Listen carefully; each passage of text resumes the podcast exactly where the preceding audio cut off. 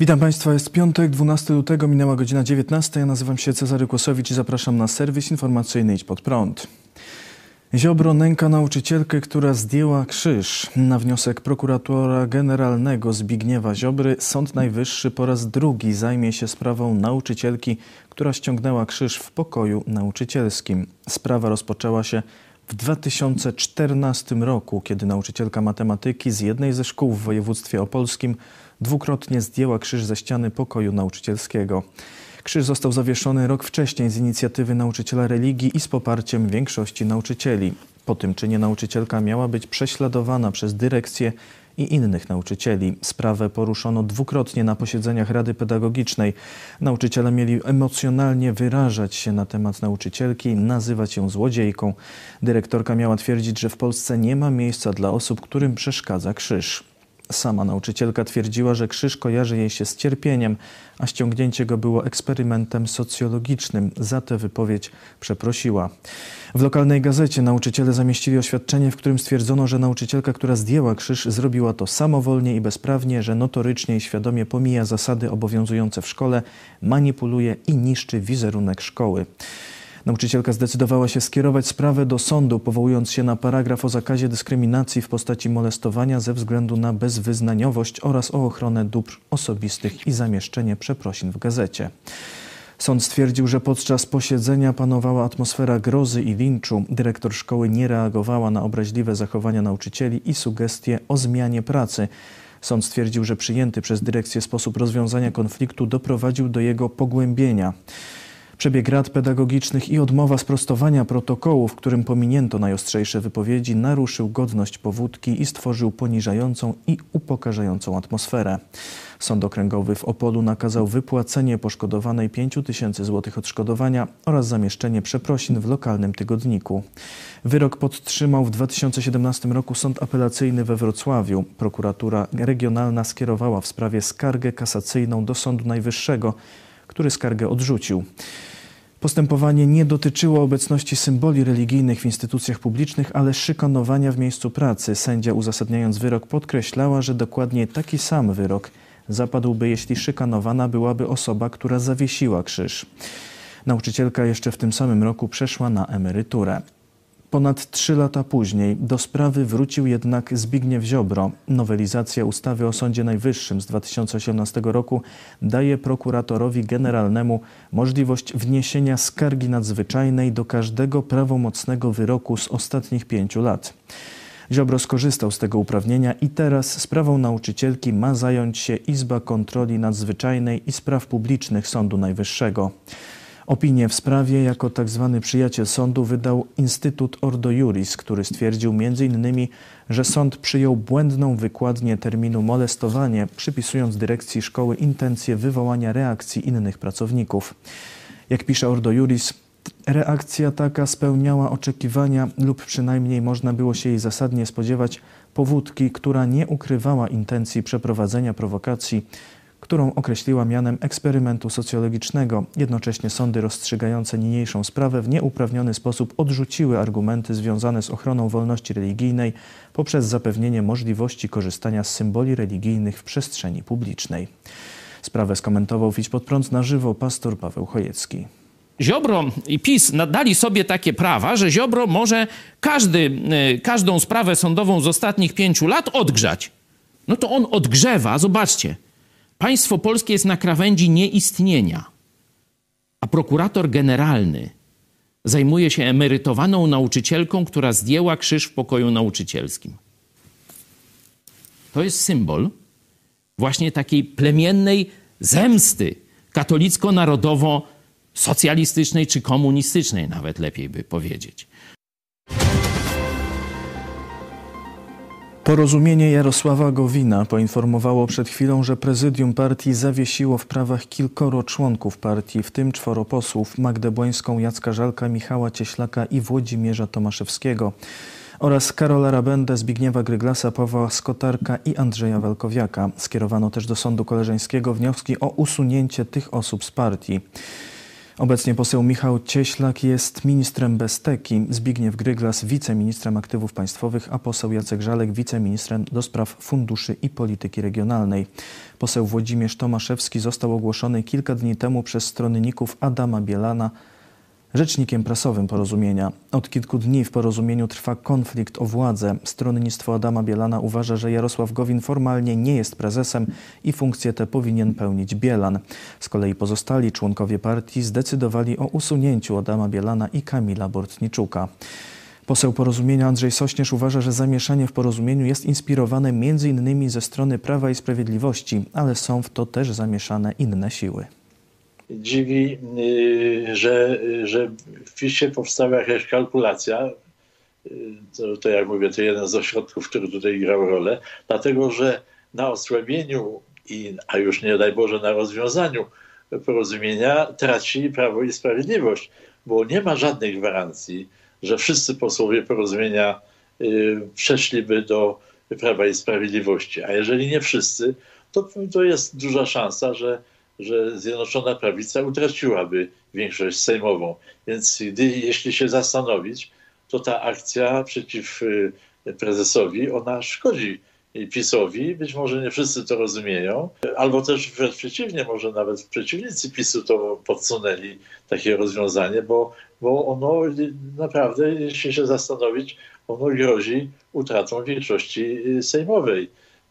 Y, I dlatego można wysuwać wniosek, że grają tutaj nie tylko te, te, te siły polityczne, ale jeszcze inni gracze na polskim rynku. Polska nie zresztą y, nie żyje na Księżycu, to jeszcze i sąsiedzi się czasem wtrącają w niektóre rzeczy, no może za daleko idące, ale jeszcze również i w polskie tutaj inne ośrodki, które mają wpływ na władzę.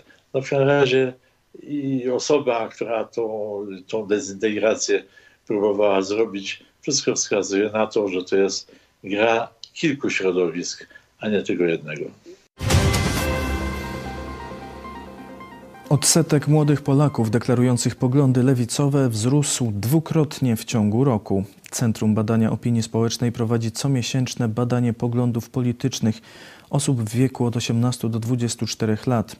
Podsumowanie wyników za 2020 rok wskazuje na znaczący wzrost liczby osób deklarujących poglądy lewicowe. Po raz pierwszy od 1990 roku odsetek młodych osób deklarujących poparcie dla poglądów lewicowych przekroczył 30%. Po raz pierwszy od 2003 roku liczba lewicowców wśród młodzieży jest większa niż prawicowców. Można zaobserwować gwałtowną zmianę w porównaniu z rokiem 2019. Odsetek osób deklarujących poglądy lewicowe wzrósł z 17 do 30%. Co ciekawe, zwiększyła się też o kilka procent liczba prawicowców. Spadł natomiast znacznie procent osób niezdecydowanych. Mniej jest też młodych osób deklarujących poglądy centrowe. Arcybiskup Szczecińsko-Kamieński odwołał księdza Andrzeja Dymera z funkcji dyrektora Instytutu Medycznego imienia Jana Pawła II w Szczecinie.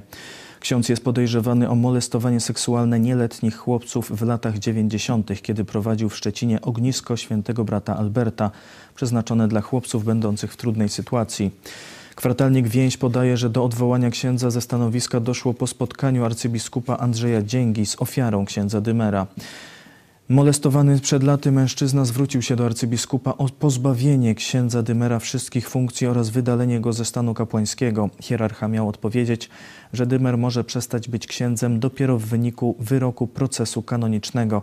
Obiecał jednak pozbawić księdza funkcji dyrektora Instytutu. Ksiądz Andrzej Dymer nigdy nie stanął przed sądem za zarzucane mu czyny. W 2008 roku decyzją sądu kościelnego usłyszał wyrok kary finansowej i otrzymał zakaz pracy z młodzieżą. Od wyroku ksiądz odwołał się do archidiecezji gdańskiej. Ostateczna decyzja w sprawie nadal nie zapadła.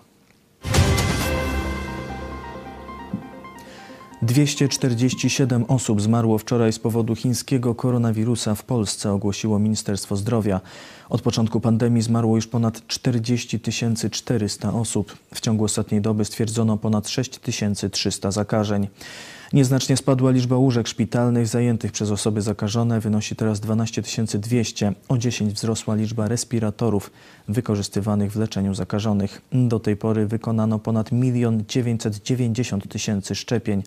Tylko wczoraj wykonano 105 tysięcy szczepień. Dwie dawki szczepionki przyjęło już 580 tysięcy osób. Stwierdzono 1683 przypadki niepożądanych odczynów poszczepiennych. Na całym świecie już ponad 2 miliony 380 tysięcy osób zmarło z powodu koronawirusa. Tylko w ciągu ostatniej doby zmarło 13 tysięcy osób. Portugalia zdecydowała dziś o przedłużeniu stanu wyjątkowego do 1 marca. Premier Portugalii Antonio Costa ogłosił, że stan wyjątkowy zostanie przedłużony m.in. ze względu na niedobory szczepionek. W pierwszym kwartale Portugalia odebrać ma tylko prawie 2 miliony dawek, czyli połowę zakontraktowanej ilości.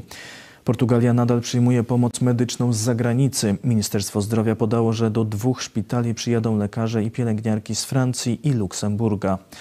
Rząd niemiecki poinformował, że wprowadzi kontrolę na granicy z Czechami. Ministerstwo Spraw Wewnętrznych Niemiec stwierdziło, że wprowadzenie dalszych ograniczeń wjazdu z Czech konieczne jest ze względu na obecność zakaźnych szczepów koronawirusa w Czechach.